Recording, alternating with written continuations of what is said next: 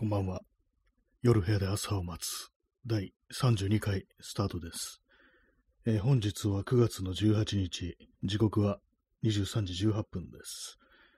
東京は今日は晴れでした。はい。スペシャルウィークというタイトルついてますけど、別に何でもないです。スペシャルウィーク。そういうものはありません。結構普通のラジオっていうか、いわゆるラジオ局でやってるような、AM、ラジオ、FM ラジオ、ああいう曲では、ね、スペシャルウィークって言って、なんかありますよね、そういうのね。よくわからないんですけども、そういうのあるよなと思って今日タイトルにしたんですけども、特に深い意味はないです。はい。早速ですけども、麦茶を飲みます。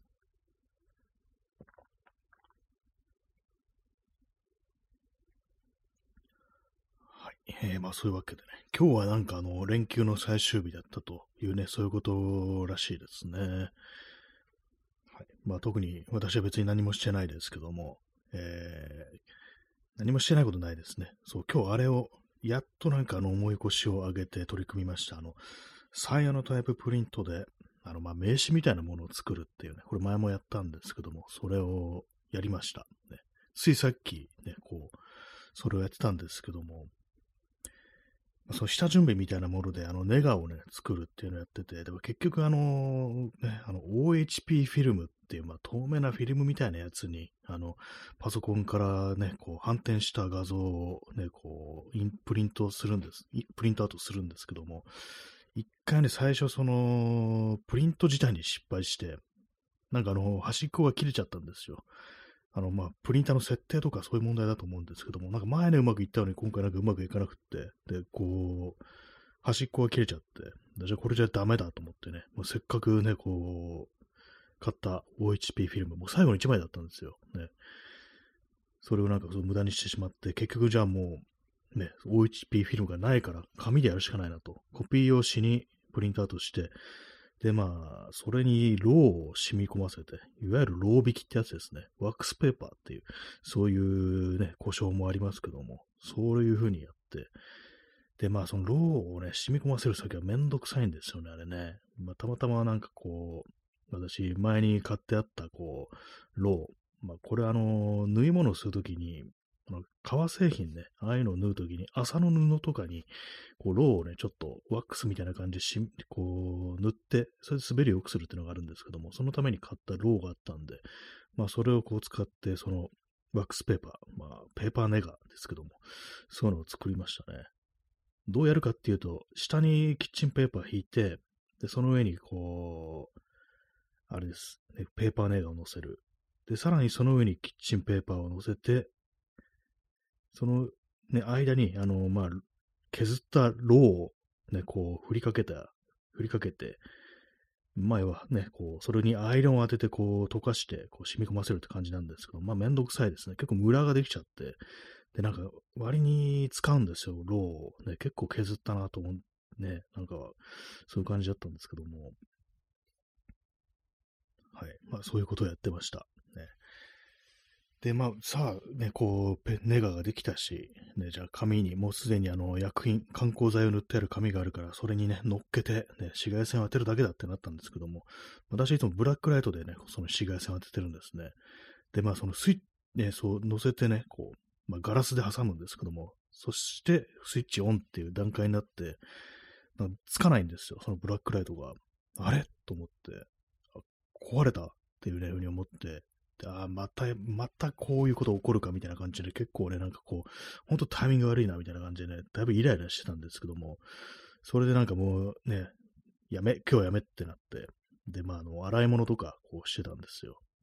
ついでなんかまな板とかね、なんか漂白したりしてたんですけども、ハイターとか使ってね、ちょっと汚かったんで、そういうことやったらだんだん気持ちが落ち着いてきて、もしかしたらあれかなと思って、まあ、ブラックライト、まあ、蛍光管なんですけども、グローランプってやつがついてるんですね。ありますよね。蛍光灯とか、ね、ないやつもありますけども、それがないのかなと、まあ、替えのスペアがあったなと思って、新しいものに交換して、でもつかないんですね。なんだろうと思って、なんだろう、これやっぱり蛍光管自体がダメなのかな、買わなきゃダメかなと思ったんですけども、でも足元見たら、コンセントに刺さってませんでした。プラグがね。はい。そういうことで、ついたんですけども、で、まあ、それでね、こう、さっき、こう、40分ぐらいその紫外線を当てるっていうような感じなんですけども、それを終えて、で、水で洗って、今乾かしてると、そういう感じです。まあ、出来上がりね、まあ、こんなもんかって感じで、ちょっとローの染み込ませ方がね、ちょっと甘くって、ちょっとムラになっちゃったんですよね。まあ、ムラも味っちゃ味なんですけども、まあ、端っこ部分とかがちょっとちゃんとね、こう、色が出てないみたいな、ちゃんと染まってないみたいな感じになって、まあでも、いっかみたいな感じで、終えたところです。乾燥中ですね。でも、もうちょっと長く、あと5分ぐらいはね、紫外線に当てた方が良かったなっていう感じですね。はい。とりあえず、まあ、できたというところなんですけど、でもやっぱりOHP フィルムの方が楽ですね。ほんと、ローを染み込ませるのめんどくさっていうね、感じでね。そのロー台、ね、そう、ローソクみたいなやつなんですけども、それ、なんか私買ったやつ、割としたなっていうね、500円ぐらいしたと思ったんで、これでも結構使うし、やっぱりなんかね、普通に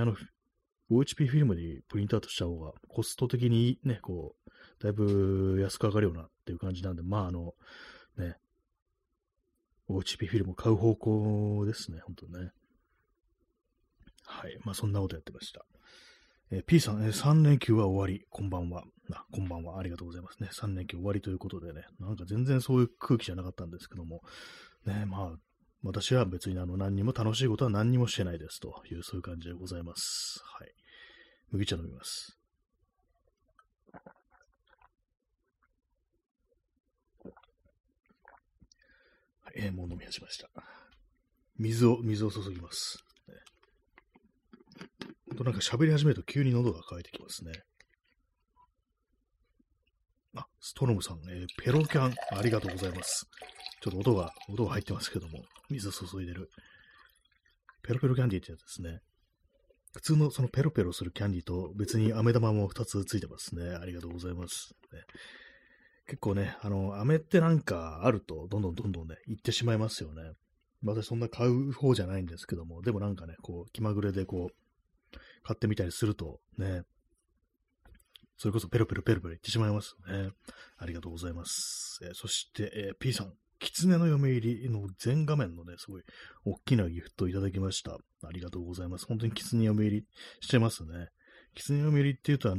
晴れてるのに雨が降ることを、ね、なんか狐の嫁入りだなんていう、そういうなんか言い方とかありますけども、ね、これは普通に嫁入りしてるということでね、新郎新婦ともに狐であるという、そういう感じですね。ありがとうございます。ね、777ポイントというか、スコアが上がりました。ありがとうございます。はい。まあ、そんなスペシャルウィークにね、こう、ふさわしい感じで、こう、いろいろね、皆様にギフトいただけてる感じでね、こう、めでたいというね、3連休の最後にふさわしい、こう、フィナーレを迎えようとしているという、そういう感じなんですけども、ね、フィナーレってなんだって感じですけども、フィナーレといえば、三上寛というね、こうフォークシンガーの曲で、一人の女のフィナーレという曲があるんですけども、これはどういう曲かっていうと、フィナーレ、ね、そんな生々しいものではなく、あれですよ、こう、一人の女が、こうね、愛する男に刺されて死ぬっていうね、そういう最後っていうね、こう、歌なんですけども、はい、ね、三上寛、たまになんか、聞きたくなる時がありますね。こう、はい、ね、フィナーレで思い出すのがその曲かという感じですけども、ね、はい。その曲の中でね、要はまあひどい男なわけですよ。そのひどい男に、でまあ他にね、なんか女がいたみたいな感じで詰め寄ったら刺されてしまったという感じでね、まあ本当歌い出しとかもね、痛い血が止まらない、あんた許してっていうね、なぜ私を刺すの、なぜ私を殺すのっていうね、そういう歌詞なんですけども、まあ最終的にはね、なんかこうね、まあ刺したということでね、まあ当然のごとく罪ですから、殺人ですから、ね、まあ、決断で終わるわけなんですけども、逃げて捕まらないで、あんたっていうね、早く逃げないと巡査が来るわっていうね、巡査っていうね、言い方をするという警官じゃなくて、巡査っていうね、まあそういう曲でございます。はい。P さん、狐七化け、狸八化けっていう、まあこれ読み方これで合ってますかね。狐は七変化、狸は八変化というそういうことでしょうか。狸の方が化けられるものが多いんですね。なんかそういえば、私もどっかで聞いたことありますね。おそらくなんかね、それこそ水木しげるのなんかそういう関係の本かなと思うんですけども、なんか聞いたことありますね。狐と狸、ね、よくやり合う、ね、中ではあると思うんですけども、ね、どっちが強いんでしょうか、わからないですけどもね。まあ、狸と言いますと、カチカチ山という昔話でね、うさぎとね、こう、あの狸はひどかったですね。人間殺してね、老人殺してましたからね、おばあさんを殺してババア汁だっつってね、じじいに食わせてたっていう、なんかすごいやばい猟奇的な展開とかが、カチカチ山というものにありましたけれども、ね、まあ、それで結局なんかこう、ね、うさぎに生きながらにね、こう焼かれるという拷問を受けるというね、そういうなんかフィナーレ、ね、一匹の狸のフィナーレを迎えてましたけれども、ね、恐ろしいですね。昔のね、こう、昔話、ほんとたまにほんとえぐいやつがあって怖いですよね。人肉食わせるっていうね、しかもね、身内の、ね、恐ろしい昔話です。あんなものを子供に聞かせていいんでしょうかぐらいのことはちょっと思ったりしつつも、ね、まあ、別に私も子供頃そう話を聞いて、怖いとは思ったものの、ね、別にカニバリズムに目覚めるとかそういったことはありませんでしたので、まあ、聞かせてもいいのかもしれませんね。はい。耳かきさん、出遅れました。ありがとうございます。ね、まあ、今日はなんか何を何をしていましたというようなそういう話をして、スペシャルウィークというタイトルには何の意味もないというね、まあ、そんな話をしてました。そしてサヤのタイププリントで名刺みたいなものを作ってたというね、そんな一連の手順について話してたというそういう感じでございます。はい。水を飲みます。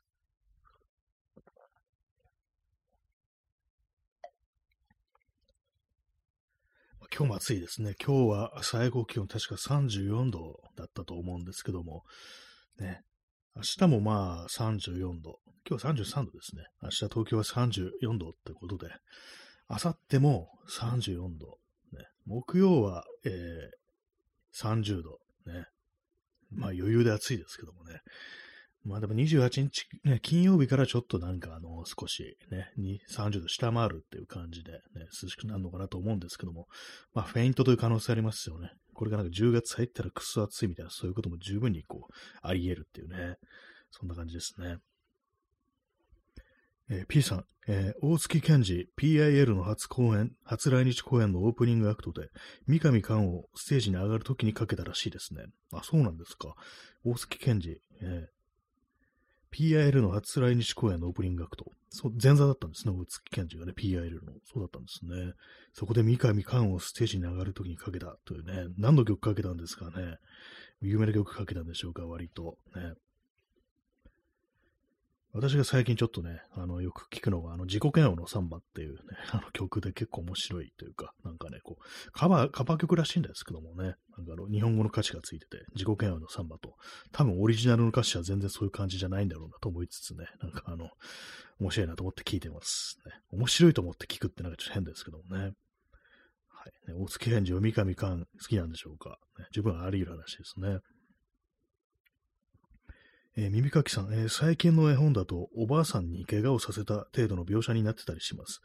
なので、狸への罰が過剰に見えてしまうことに。ああ、そうですね。そうなると確かに、怪我させたのと、ね、こう焼き殺すってのはだいぶね、まあ、死んでるかどうかわかんないですけども、ね、いや背中にね、着火するってなるとだいぶ違いますからね。そうなると結構まあ、なんていうか、こうやりすぎっていう、まあそういうね、側面が出てきますけども、ね、昔はほんとそう、殺してね、食わせてっていうね、非常に恐ろしいですよね。そんなことやらせたらもう狸ね、こう、絶滅させるね、ぐらいのね、感じになりますよね、ほんとね。まあいろんな絵本もね、なんかこういろいろありますからね、結構、同じ時代でも結構描写違うみたいなこともあったりして、まあでも、まあ総じて何かね、こう、えぐいね、ものが多かったなと、昔話っていうのはそういう感じがしますね。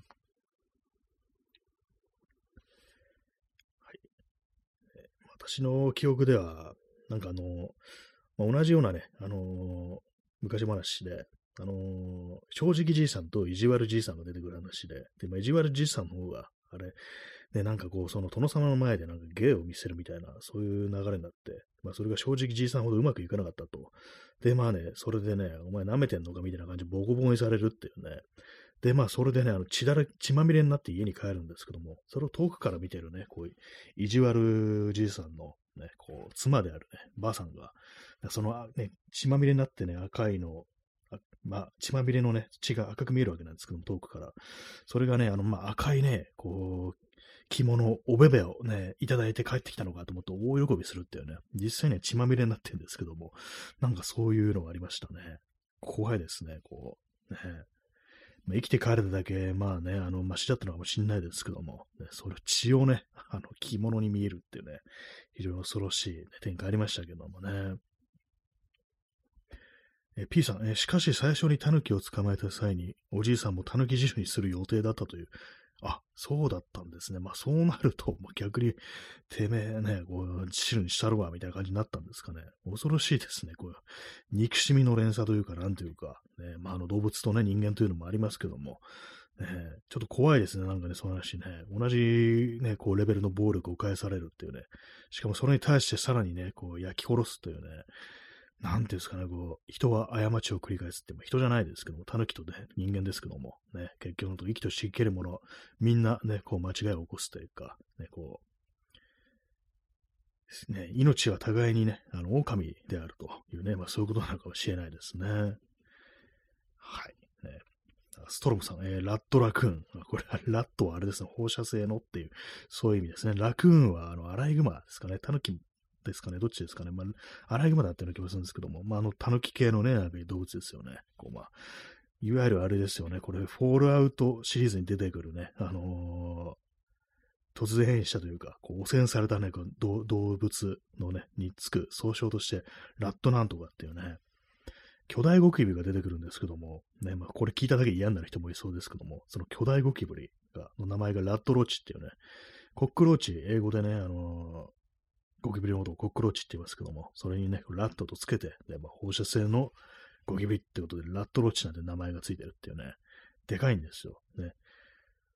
普通になんか両手広げたぐらいの大きさがあるゴキブリがこう登場するってあれでね、やっぱあれが出てくるから嫌で、フォールアウトシリーズプレイできませんなんていうね、人も割といたりするぐらいね、こう人によっては嫌だっていうね、そういうなんかこう敵なんですけども、敵対的なね、こう動物なんですけども、動物というか虫ですね。怖いですよね。私はまあそんなに、あそこまででかいとそんなに嫌じゃないですね。倒すと食えます、肉を、ね。ゴキブリの、ね。はい、ね。気持ち悪いですね。まあそういう感じで、ね、ラットラクーンですね。そんな人間を襲ってね、こう食うっていうね、ことですからね、だいぶあれですけども。ラットだけでなくかなりマットっていうね、あれもありますね。若干の知性を持ち合わせてますからね、こう、ばあさんを騙してね、なんか縄を解いてもらって、で、そのなんかキネみたいなやつでね、こう、殴り殺して、で、それででぶっ殺して試練するってもすごい怖いですね、なんかね。それこそフォールアウトみたいだぞって感じですよね。武器キネっていうね、なんかそういうのありますけども、ね。まあ、何にせよ、昔話は恐ろしいというね、話でございます。はい。水を飲みます。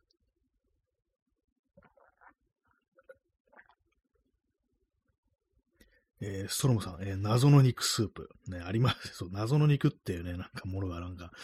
落ちてたりするんですけども、これってあれだよねっていうね、絶対人肉だよね的ななんかそういうニュアンスでこうね、謎の肉っていうね、なんかそういうものがなんかこう手に入ったりするんですけども、まあ、それはね、食べないでね、どっか捨ててくださいというね、そういう感じですね。人間のね、こう人肉食うとカルマが下がるっていうね、なんかそういうシステムになってるんですけども、ねえ、なんかね、ストロムさん、日本版だと規制されてるんですよね。あ、謎の肉スープ2でしたっけ？あれですかね、調理ができないって感じですかね。スープにできないみたいな。ね、割となんかそう、日本版だとね、その、まあ、原爆を爆発させるっていうね、こう街のね、真ん中にある、でっかいね、原爆、不発の原爆があるんですけども、それをね、なんか爆発させるというね、そういうイベントがあって、それは日本版などでなくなってるっていうね、そういうのありましたね。このフォールアウト3ですけども、ね、こうまあ、10年以上前の作品ではありますけどもね、そういう感じ、規制がありましたね。割にそう、できないことがあったりするっていうね、ところもありましたけども、その割に人間とかがバラバラになるんだよなっていうね、そういうのありますね。はい。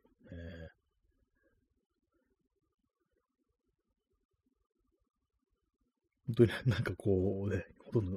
義務教育かっていう、こう、レベルで、フォールアウトの話が出てくる、そんな放送でございます。はい。水飲みます。ストロムさん、レギュレーターの耳か鼻だったかも。あ、これなんか追っ手ですよね。なんか賞金稼ぎみたいなのが追っかけてきて、でまあ、それ倒すと、そいつらの耳とか鼻が手に入るっていうね、そういうやつです。なんかあったような気がしますね、それね。聞いたことあります。なんかこう、ねえ、えぐいですよね、そういうのね。普通の人間のね、人間の耳とか鼻っていうね、まあでも昔なんかそういう実際そういうなんか風習みたいなものが、そのね、あったらしいですからね、こう、ね、殺した相手のね、耳だったかね、鼻だったか、削いで持っていくみたいなね、そういうのね、まあ、勲章的な感じなんでしょうね、恐ろしいですね。P さん、何が入ってるんだ？スーパーミュータントが吊るしてるミートバッグにやってね、ありました。あれも怖いですね、なんかね、なんか雨に入ったね、なんか変な血だらけの肉みたいなものが入ってるね、こう、ものがあるんですけども、それをなんか探ると、なんかね、こう、骨とか、ね、こう肉とか手に入るっていうね、絶対これ、なんか何かをね、こう、ね、してるでしょっていう、ね、感じですよね、これね。言われると怖いですよね、あれね、なんか血まみれのね、グラフィックが、ね、ストロムさん、秀吉の朝鮮侵略。あ、なんか聞いたことありますね。それなんか耳だったかな、それは、ね、そういうのがあるって、ね。やっぱ結構そう昔のね、こう話にはね、割とあったりしますよね。まあ、首をね、跳ねてっていうね、まあ、そういうのもまずありますから、ね、恐ろしいですね。ほんとよくね、耐えられたな。耐えられてなかったのかもしれないですけども、おかしくなったのかもしれないですけども、ね、なんかすごいですよね、本当にね。首を持って帰るって言ってもね、なんか本当に腐っちゃうだろうっていうね、なんかそんなこと思ったりするんですけども、ね。P さん、皇居に吊るしてある袋に詰められた日本に行くだろうかっていうね、これ、なんかこの放送あれなんですよね、天皇は緑色の巨人でミュータントで人肉を食っているという、まあ、そういう世界観がこうあり、まあ、そのためにね、なんかこう割とこうね、そのうち訴えられるかなっていうね、天皇に訴えられる放送を目指してるっていう、まあ、そういう感じですからね、あいつら人の肉を食っているみたいなね、こういうね、根拠もないね、ことをね、でもはまない噂をこう、ね、こう揺らしたことにより、ね、あれですよね、本当、機密漏洩罪で、ね、こう逮捕されるっていう、まあ、そういう感じの放送なんですけども、皆さんは人肉食べたことありますかね？私、前に聞いたのは、人肉とはちょっと違うんですけども、井筒監督、ね、最近なんか井筒監督の話よく出てきますね。井筒監督が、なんかね、井筒監督後輩か誰かが、知り合いから誰かが、包茎手術をして、ね、そう、まあ、男性器のね、こう、包皮を、まあ、切除するという手術ですけども、その切った皮をもらってきて、で、なんか、焼肉用の鉄板で焼いて食ったみたいなね、そんなことをしたやつがいるって話をなんかしてましたね。これは人肉食に含むんでしょうか。まあ、自分のだったのか人のだったのかよくわかんないんですけども。ねえ、なんかね、たまにでもそういう話ありますよね。私前にもだいぶ前ですけども、7、8年前とかかな。ツイッターでなんかね、ちょっと一瞬話題になったのが、まあ、あれですね、男性が男性器を切除する手術を受けて、その切ったものを、まあ、受け取って、で、それを焼いて食べるパーティーをするみたいなね。自分だけじゃなくてみんな、他に振る舞って、そういうパーティーやるぞって話したら、やめろって言われて、なんか実際実現しなかったらしいんですけども、ね、その前何の罪に当たるんだろうっていうね、感じはしますよね。よくなんかなんかのね、こう、事情があって、まあ、自分の体の一部、まあ、腕とかね、手とか指とかそういうところを切断することになった場合、そのね、切った部分をどうするのかっていうと、先になんかお墓に行ってもらうっていう風になるらしいですね。骨にしてね、なんかこう、先にお墓に入ってもらうってことにするなんて話を聞いたんですけども、そう考えるとやっぱりね、こう自分の切った一部分をね、こう人に食べさせるっていうのはやっぱ、なんていうかこう、死体損壊罪みたいなことに当たるのかなというね、なんかそういう風に、今、法律上は何のかなみたいなね、よくわからないですけども、まあ、実現しなかったんでね、まあ、罪になることはなかったんでしょうけども、まあ、なんか、恐ろしいこと考えるなと思いますね。ね、ストロムさん、チンは人肉食ってるぞっていうね、まあ、これあれそうですよね。チンはたらふく食ってるぞっていうね、何時臣民ね、こう飢えて死ねって、なんかそういうなんか昔のなんかこう、そういうね、こう、歌とかありますけども、ね、チンは人肉食ってるぞっていうね、まあ、こう、ある意味、比喩的にね、なんかこう、あれですね、こう、人肉が食ってたようなもん、人の生き血は吸ってたのかなぐらいのね、そういうことは思いますね。水を注ぎます。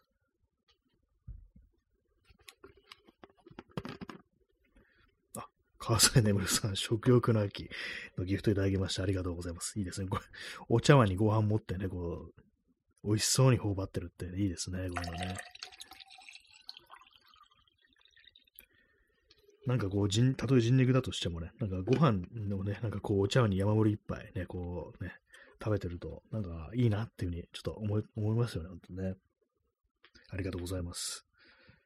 チャンさん、お月見ハンバーガーいただきましてありがとうございます。これもなんか秋のものというね、感じでね、お月見。ね、大体なんかこ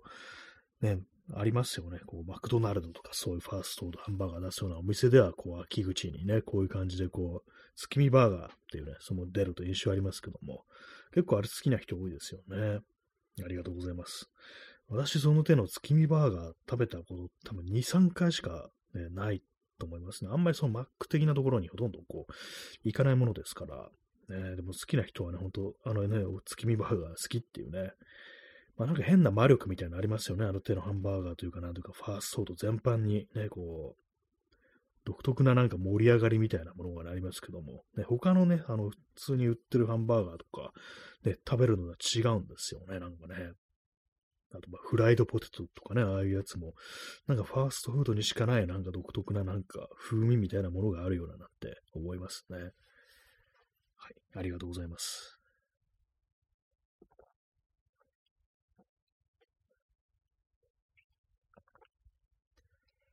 水をガブ飲みしながらお送りしております。はい、まあそんなね、連休最終日ということでね、皆様いかがお過ごしでしたでしょうか。ね、なんかあれですね、そういえば継続は力ないキャンペーンは昨日までだったんですかね。なんか、まあ一応やったということでなんかくれるんでしょうか。よくわからないです。もう大体毎回このシステムがあんま分かってないんですけども、ね、まあ、延長チケットというものがね、貴重になりましたからね、なんかそういうイベントごと、そういうね、なんかくれるっていうのは積極的になんかやっていこうかなというふうに思ったりしております。はい。時刻は23時45分ですね。延長しようと思います。配信が30分延長されました。ということでね。まあそんなスペシャルウィークなんですけども、まあスペシャルウィークということで今日は1時間の放送にしたいと思いますね。毎日やっててもなんかこういう風になんか理由つけてね、なんか特別な感じを出していったらね、なんか気分も上がるのかななんていう風に思ったりしております。ね、まあそんなこと言いながらも最近なんかちょっとでもなんかあれですね、調子悪いっていうかなんていうか、ね、今日ちょっと床にね、転がって寝てたら、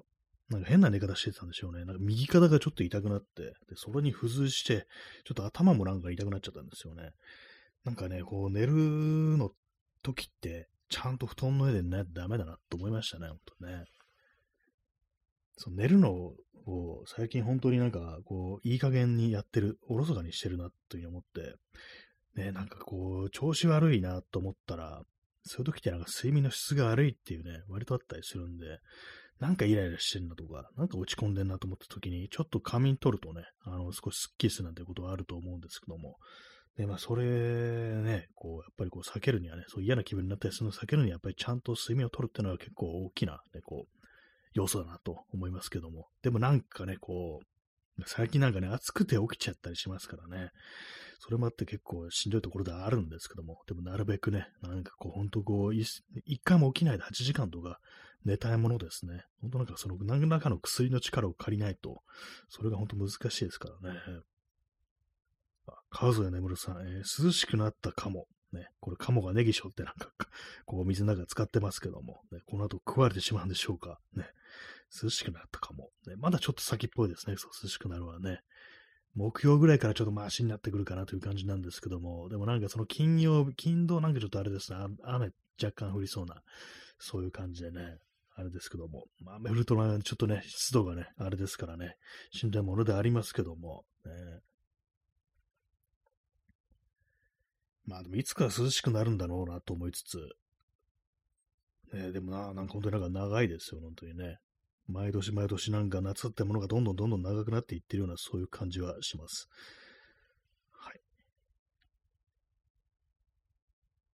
なんか本当にこう、また長袖着る日が来るのかなっていうね、そのぐらいのことは思ってしまいますね。一生なんかこうなんじゃないのぐらいのね、感じありますけども。まあ、来年の夏はまたもっと暑くなるんでしょうか。わからないですけども、まあ、なりそうですね。涼しくなるってことはなさそうです。火山が噴火するとかそういうことがない限りは、ね。富士山が噴火したりしたら、その煙でね、なんかこう、上空覆われて、それで寒冷化するなんていう、なんかそういうこう、予測もあったりはしますけども、実際どうなんでしょうか。ね。それで、こう、温暖化というか、ね、こう、多少マシになっても、今度は作物が実らなくなるっていうね、日照がなければね、これダメですからね。はい。そんな、スペシャルウィークでございます。延長するとなんかあれですね、急になんか話すことがなくなるみたいな、そういうところありますけども、なんかこういろいろ今日考えてること、思いついたこととかなんかあるような気がするんですけど、だいたいこの時間になると忘れてしまっているというね、ほんとよくあります、これね。ハートありがとうございます。今日でもほんとなんかその、あれですよ、こう、コンセントにね、こう、プラグを挿すの忘れて、なんかつかないなんて言ってるね、今日、そういう場面があったんですけども、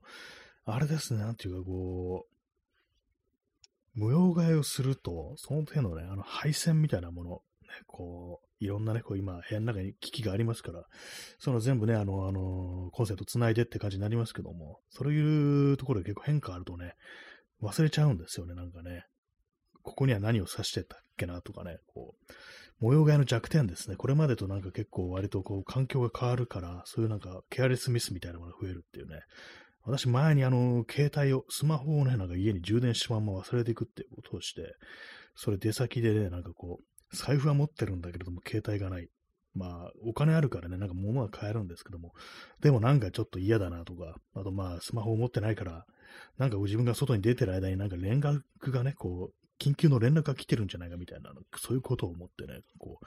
う、落ち着かなくってすぐ帰っちゃったなんてことありましたけども、まあそういう感じでね、なんかこう、いつもと違うところでスマホを充電してたから忘れたっていう、そういうことがあったんですよね。まあなんか模様替えするときにはね、なんかその辺の体制みたいなものをね、こういろいろ考えてからね、こうやった方がいいなと。手元でね、なんかそういういろいろ普段のね、ことが完結するように、こう、ね、しとかないといけないななんていうふうに思いました。はい。水を飲みます。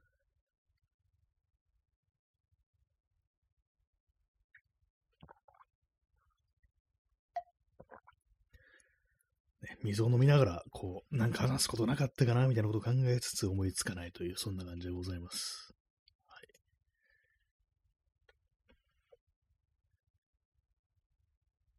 そうですね。何もないです。本当思いつかないですね。なんかね、こう考えてもね。まあ、部屋を見渡して、なんかこう、いろいろね、こう、あれなんですけども、はい、何も思いつかないという感じでございます。前にあれですね、私は寝るときの寝巻きがあるんですけども、ね、寝巻きって古い言い方ですね、あるんですけど、それにビリビリにね、こう破けたというか、もうほんとなんか、すごい生地が擦り切れて、こう向こうが見えるぐらい、透けて見えるぐらいに薄くなっちゃったやつを、そういうね、こうズボンをね、こう履いてるんですけども、それをね、ちょっとついにこう、もう捨てよっかなぐらいのこう感じで、ゴミ箱にね、ゴミ袋に入れる寸前までね、行ったんですけども、この間、急になんかね、できませんでしたね、捨てられませんでしたね。やっぱりなんかこうダメになったものを延々と使い続ける。ね、まあこういうものをね、結構私やりがちなんですけども、ねえ、よくないですよね。靴下もね、なんか今、かなりの数穴が開いてしまってます。私、この放送で結構、その無印良品の足底パイルソックスっていう、それをなんか結構押してたんですけども、頑丈で丈夫で、ね、穴が開くことがほとんどないなんて話をしたんですけども、最近なんかもう、立て続けにその穴が開き始めて、まあ、同じ時期に買って同じ時期に下ろしたものだからなのかもしれないですけども、でもね、なんか前よりね、なんか明らかにこう、穴の数が多いみたいな感じで、もしかしたら品質がね、こう下がってるのかなぐらいのことを思ったりしてるんですけど、実際どうなんでしょうか。ね、もしかしたら少しだけ薄くなってるとかね、まあそんな感じのこと考えたりするんですけども、嫌ですね、なんかね、こう、質が下がるっていうね、なんかこう、一番なんかショック受けるタイプのね、こう、やつですよね。値段が上がるとかそういうのいろいろありますけども、ね、今はずっと値段同じだけれども、ね、まあ、食べ物が量が減ったなんてなりますけども、着るものでね、なんか品質が、ね、すぐダメになるという風になったらね、それはショックですよね。ほんと、服、ね、ほんとなんかファストファッションとかだと、あれですからね、こう、ワンシーズンでも終わっちゃうみたいなね、すぐダメになるなんてもの結構あるらしいですけども、今のところ私はその手のファストファッションを避けて、まあ生きることができているというね、まあそういう感じなんですけども、ね、でもなんていうかこう、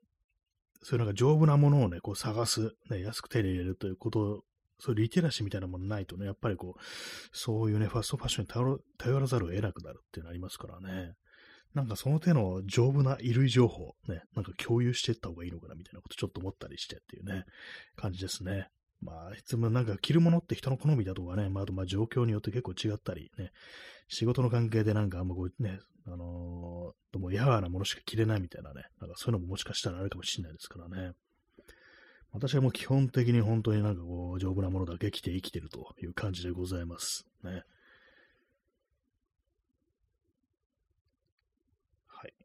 ね、スーツ着るような仕事をしている人っていうのはどうなんでしょうかね。ああいうものってどのくらい持つんですかね。ね、あれね、なんかほんとこう、なんかね、触った限り非常になんか脆弱そうな生地でありますよね。あれなんかね、すぐダメになりそうっていうね。ね、なんかあれも、まあ結構最近はね、いろんなのあったりしますけども、ね、こう、クールビズだなんだというのはね、割とあったりして、こう、ワークマンなんかとかでね、こう、ストレッチ素材のスーツっていうね、ワークスーツみたいな、そういうのあったりしますけども、私もなんかスラックスだけ持ってるんですけども、割にあれはなんかね、こう、まあ、2回ぐらいしかまだ履いてないんですけども、結構まあいい、良さそうな、そういう感じですね。ジャケットはどうかわかんないですけども、ジャケットはなんか4000円ぐらいで、パンツがなんか2500円ぐらいっていう感じでした。まあだからまあまあね、その上下、安く手に入るっていうことでね、まあ環境が許せばああいうものをしてね、行く方が、まあ地球環境にもよろしいのかなと思うんですけども、どうなんでしょうか。まあ、スーツとかああいうものとこだわる人は本当こだわるらしいですね。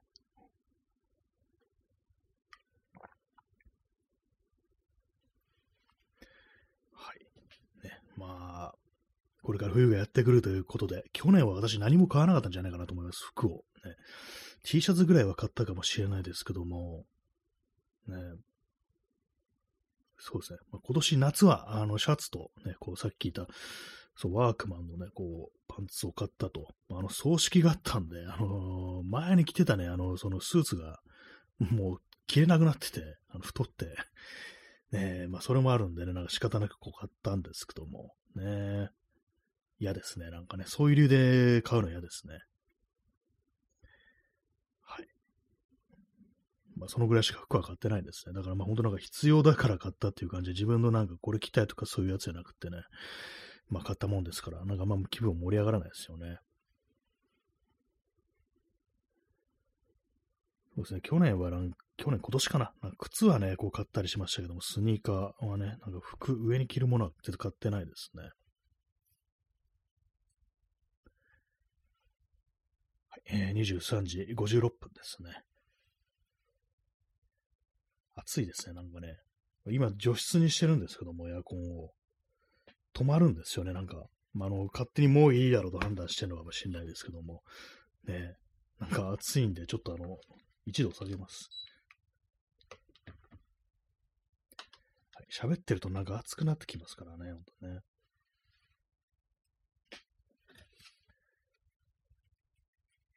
私の今手元には、今週ね、こうやるべきことリストというものがあるんですけども、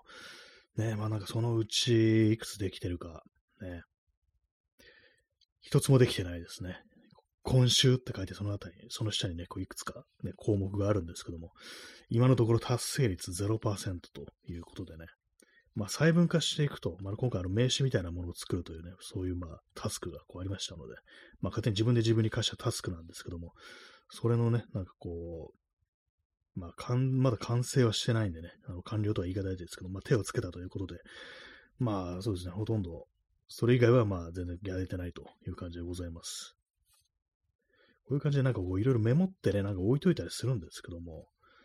ねえ、なんか、意味あんのかな、これって思いますね。あんま見返すってことをこうしないし、先週のタスクが出てきたので、これもういらないので、こう。いや、でもなんか必要になるかもしれない。取っとこう。はい。ね、ちょっとした人の名前とかが書いてあるメモだったんで、まあ、もういらないとは思うんですけど、まあ、とりあえず取っておきます。はい。ね、わけのわかんないこと言ってますね。水を飲みます。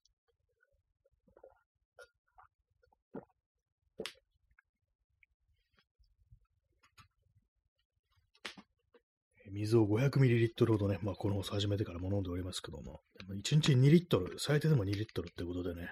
まあまだ全然足りないです。水はでもそんな飲まないですからね、昼間とか結構、まあコーヒーとかはね、なんか飲んだりしますけども、水だけっていうのはあんまないですからね。今年もなんかね、まだ夏ですけども、水筒を買いませんでしたね。真空断熱の、あれです、ほんとなんか氷とかね、水とか、冷たいものを入れといたら、そのまま結構一日持つみたいな、そういうやつですね。あれなんかいつも買おうかなと思うんですけども、買ってないですね、今年もね。結構高いですからね、あれね。私みたいなね、ガブガブ飲むタイプは、大きい、最低でもなんか1リットルぐらい欲しいなぐらいのもんで、そうだと結構ね、お値段するっていうことで、まあほんとなんか、ね、2リットルとか、そういうやつだとね、2リットル持ち歩くかって感じですけどもね。スタンリーとかね、ああいうやつ、古くからある水筒のね、ありますけども、1万超えとかになりますからね、そうなるとね、まあ、水入れるものに、飲み物入れるものにそんだけお金払うっていうのはなかなかのもんだなと思って買ってないんですけども、でもね、普通のまあ真空断熱のまあ水筒とかでも、まあまあね、こうまあ、3000ぐらいから、2500円ぐらいかな、そのぐらいからになっちゃいますからね、ある程度容量ってなると。ねまあでもここまで来るとまた今年も買わずにっていう感じになりそうですね。まあ冬は冬でね、暖かいものを入れておいてという、まあそういう使い方もね、こう、ありなのかもしれないですけども。まあでも冬、外でね、なんか飲み物を飲むことってないですね。そうですね、まあ寒いとやっぱね、こう、真冬に外にずっとベンチに座っていようみたいなね、まあ夏も嫌ですけども、ね、そんな感じになりますからね。まあ、あんまりなんかこう、外に出ないっていうか、なんていうか、こうね、自転車で遠出をする、そういうことはあんましなくなったなっていうのもこう、ありますからね。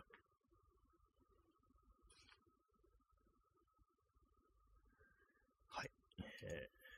時刻は0時1分ですね。日付変わりまして9月の19日になりました。9月の19ってなると、まあもう、暦の上で秋だっていうことになると思うんですけども、全然こう気候はそれを許してくれないというね、まあそういう感じでございますね、本当にね。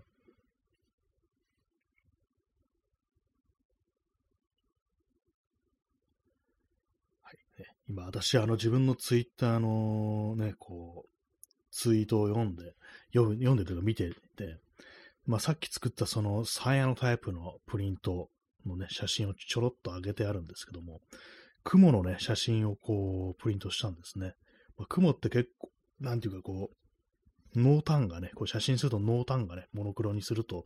微妙な感じで、これをこのプリントで出すのって難しそうだなと思いながらこうやってたんですけども、意外にこう、出ますね。はっきりと、こう、あ、ちゃんと雲だなってわかるっていうね、夏の雲だなっていうのがわかるぐらいの、こう、写真というか仕上がりになったんで、まあ、この辺は満足かなという感じなんですけども、難しいですね。こう、アナログのプリントっていうのはなんか本当にこう難しいですね。まあ、ただなんかね、こう写真とかね、こう撮って、データだけ、パソコンの中だけで見る。ね、まあ、ウェブ上だとかね、まあ、いろんなデバイスで見るっていう、それだけってね、結構なんていうか、意味あんのかなぐらいのことちょっと思っちゃったりして、まあ、意味ないことないんですけども、やっぱり実物として実体としてこの世界に存在してる、そのことが一番尊いんじゃないかなっていうふうに思うんで、まあその後フィルムとかやってね、現像とか自分でやれっていう話かもしれないですけども、それはまあめんどくさいんで、まあその中間のね、なんかこういう日光写真、サヤのタイププリントってやつをこう、やってるみたいなところがこう、あるんですけども、ね、まあどうなんですかね、今自分でフィルムをやるってなると、ね、フィルムもなんかただ使うだけじゃなくって、やっぱ自家現像しないと意味がないよって言ってる、まあ、写真家の人でも結構いたりして、私もまあ思ったりするんですけども、でもまあ難しいですよね。いろんなご薬品必要だし、暗室が必要だしっていうね、こともあって、まあ白黒だったらね、まだ楽だっていうところがあると思うんですけども、で、今度あれですよね、お金ですよね。高いっていうね、ほんとなんか、こうね、それがまずありますからね、そうそう手出せないよ、これはっていうね。しかも写真なんてものはね、ほんと失敗するってことは結構ありますからね。まあそういうのもあって、私はそのフィルム的なものには手を出さずに、こうそういうね、デジタルで撮ったものをこうプリントするということによってね、こう、まあ留飲を下げてるみたいなそういうところがあるんですけども、ね、なんかもっとこう、大きいね、プリントみたいなものをこう、してもいいかなというふうに思いますね。今、キャンバスに、油絵とかを描くキャンバスです。あれにちょっと、薬品を塗ってみて、観光剤を塗ってみて、試すっていうか、まだこうね、塗っただけなんですけども、今、クローゼットの中に眠ってますけども、光を当てないでね。そういう感じで、なんかちょっと変わった、ね、紙じゃないものにこうプリントしてみるっていうね、なんかそんなのもありなのかなと思ってます。一応なんか金属とかにもね、なんかこう、プリントできるらしいんですよ。その場合は、なんかその観光剤の中にゼラチン、ね、ゼリーとかを作るのに使うゼラチン、あれを混ぜなきゃいけないっていうね、そういうことらしいです。ね、まあまあ、大変ですよね、なんかね。まあでも本当になんかこのように実体として存在と してるというね、以上のね、なんかこうね、迫力ってものはないなと思いますから、やっぱデータよりね、こう実物だよなと思います。ね、まあ、いろんなものがデータになってますけども、私、音楽に関しては本当なんかデータになっちゃってますね。本とかまだね、こう、紙の本とかもね、こう、買ったりすることはあるんですけども、電子書籍の方がまあ、買ってないですね、私はね。本はなんか紙派ですね、本当にね。なぜなら、こう、ね、寝ながら読めるからって、まあ、それ別に電子でも読めんだろうって感じなんですけども、なんか違うっていうね、こう、めくるのが自由だからっていうね、なんかそういうのがありますね。はい。まあ、音楽に関しては言えばもう全然こうデータだという感じですね。水を飲みます。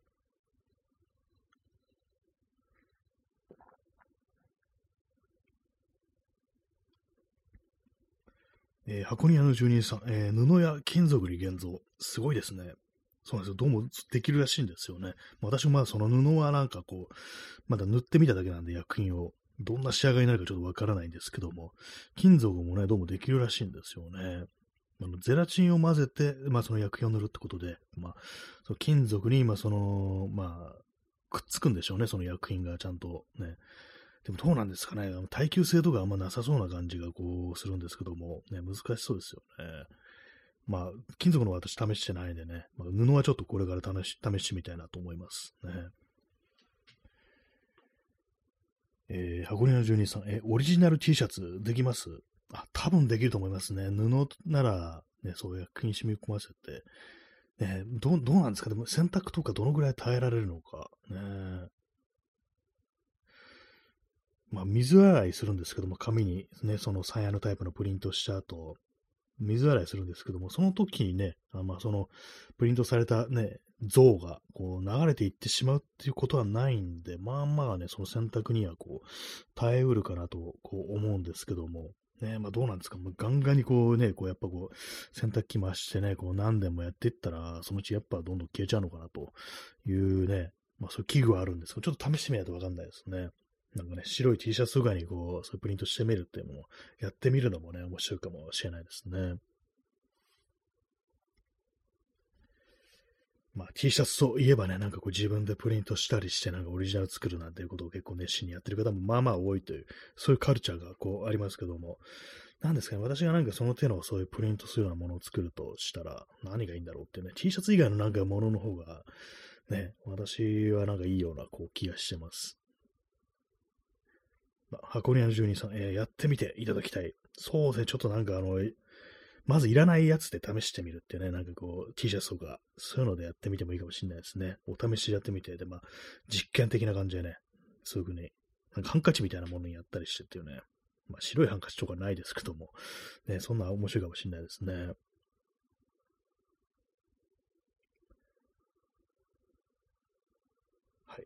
そんな感じのね、こう0時7分でございますけども、まあ、夜も更けてまいりましたけどもね、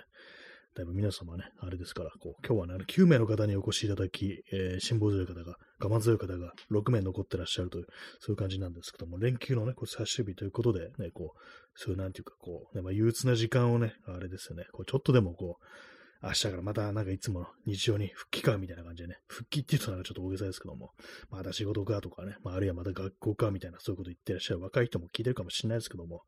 まあ、そういうね、なんか嫌な気持ちをちょっとでも和らげられるようなそういう放送になってればいいななんていうふうにこう思うという、そんな感じでございます。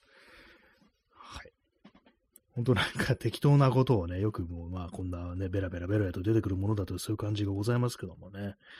今、私の頭の中のなんていうかね、こう、すごい理性的な部分は一切使わずにね、口だけが、喋ってるという感じですね。何も考えずにこう、なんか出てくるんですけども。本当最初の頃、この放送始まったばかりの頃、どんな話をしていたのか、ね、なんかこう、思い出してね、聞き直してみるのもいいかもしれないですけど、さすがになんかこんだけやってると最初の頃のやつを聞き直してみるっていうのはちょっと怖いですね、なんかね。今と多分ね、喋り方とかもね、だいぶ違うと思うんですよ。ね、出来上がってないですからね。最初の頃なんかね、結構、巻き舌だってる気がするんですよね。なんかヤクザっぽいみたいな、なんかそういう感じの感想をいただいたことがあり、私も聞いてみてね、なんかちょっとね、こう巻いてるな、舌が、みたいなね、なんかそんなこと思って、ちょっとそれ、確かにそれ、そうかもしんないなってことを思ったんですけども、ね、なんかこう、基本的に私もう慣れてますから、自分のね、喋ってる声を聞くっていうのが割と平気になっちゃってるんですけども、まあそれでもね、なんかこう数年前の自分の放送を聞くのはちょっと恥ずかしいかもしれないですね。始めたばかりのね、こう完全なる初心者だった頃の自分というものの声をね、こう聞くのはちょっと怖いなというね。箱庭の住人さん、逆に聞いてみたくなりました。初期。ありがとうございますね。このラジオトークのね、私のあれから、収録の方の、にはね、アーカイブありますので、ね、こう、よかったら聞いてみてください。わけわかんないですけどもね、タイトルも違いましたからね、夜部屋で朝を待つじゃなくてね、新谷明の大丈夫じゃない部分が電波に乗っちまったんだっていうね、まあ、そういう感じの、そういう感じというか、そういうタイトルの放送だったんですけども、ね、そのタイトルで5回ぐらいやって、まあ、その後、まあ、夜部屋で朝を待つという今の、ね、タイトル変えたんですけども、まあ、最初の頃はまあだいぶわけのわかんない感じですね。まあ、ちょっと、まあ、今聞くと恥ずかしくなるような、まあ、今現在進行で恥ずかしいですけどもね、まあ、生き恥ですよ、本当なんか、こう存在そのものが。まあ、そういう人間なんでね、あんまそんな気にすることもないとは思うんですけども、でもなんかやっぱりちょっと喋り方が違うだろうなっていうのはちょっとね、なんか自分ながら気になっちゃいますね、なんかね。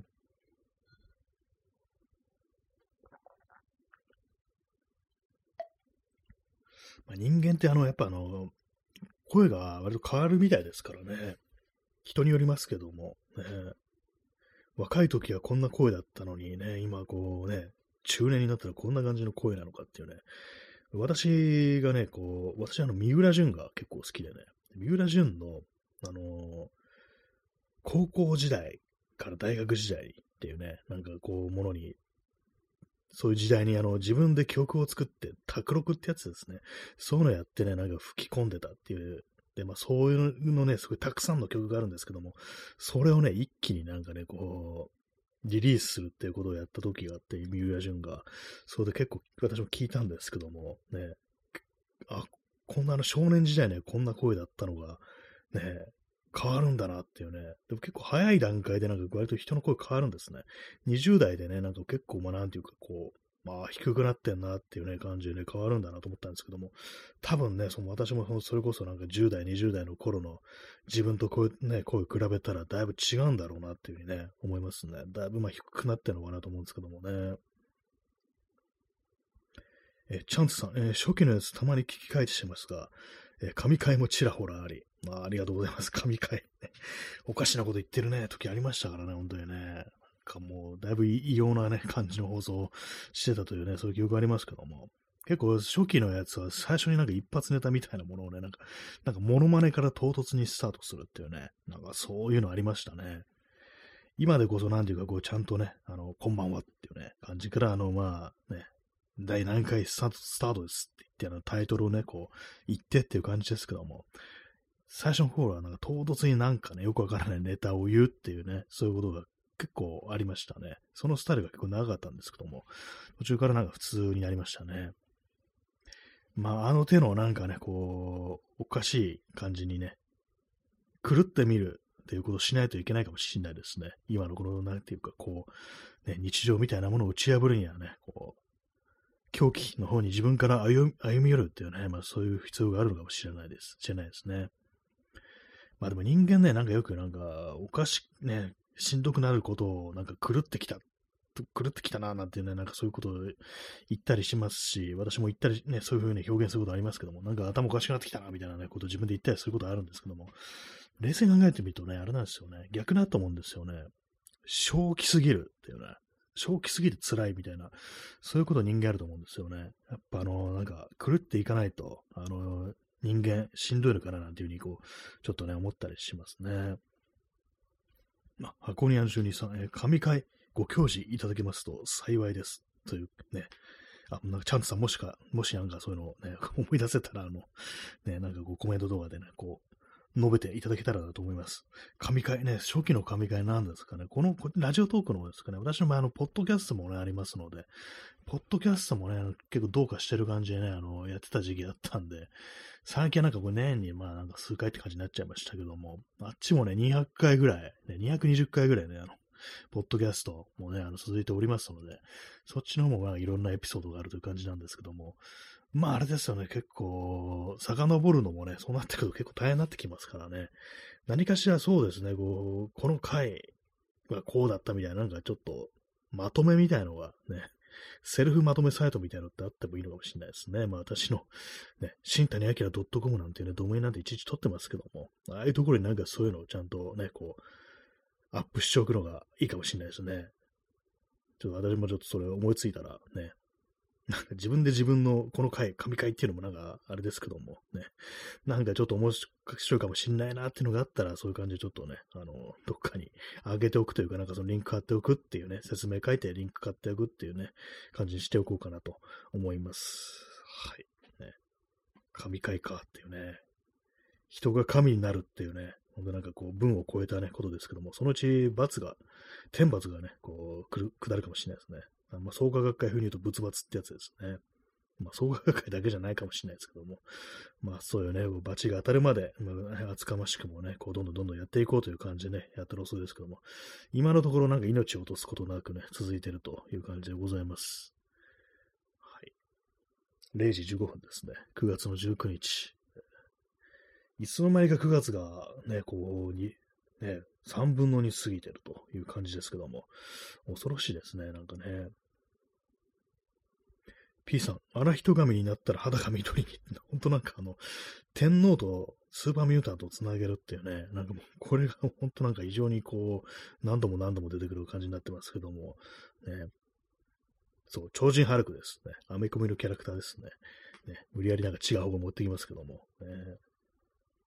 緑の巨人、グリーンジャイアントっていうね、グリーンピース、缶詰のグリーンピースでグリーンジャイアントってなんかありますよね、あれね。まあ、グリーンピース好きな人ってあんまりいないですからね、子供の頃私もあんま好きじゃありませんでした。ね。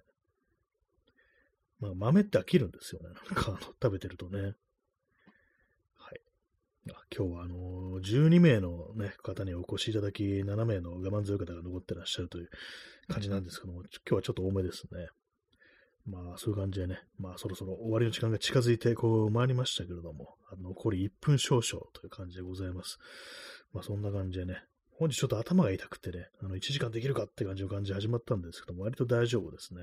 なんか、まだちょっとうっすら頭が痛いんですけども、ちょっと寝るときの姿勢には気をつけましょうっていうね、床に転がるのやめた方がいいっていうね、それはありますね。ちゃんと布団の上でね、こう、寝ましょうねという、そういう感じでございます。ほんとなんか、こう、あれですね。一応まあ、今んとこ毎日風呂に入れてますね。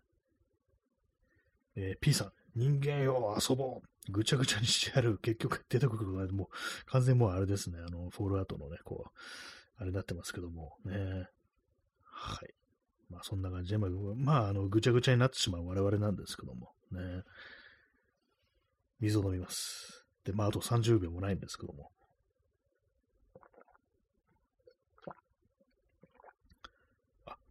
箱庭順さん、自分も頭痛薬飲んで拝聴してます。お大事に。ありがとうございます。そしてハートもありがとうございます。ね、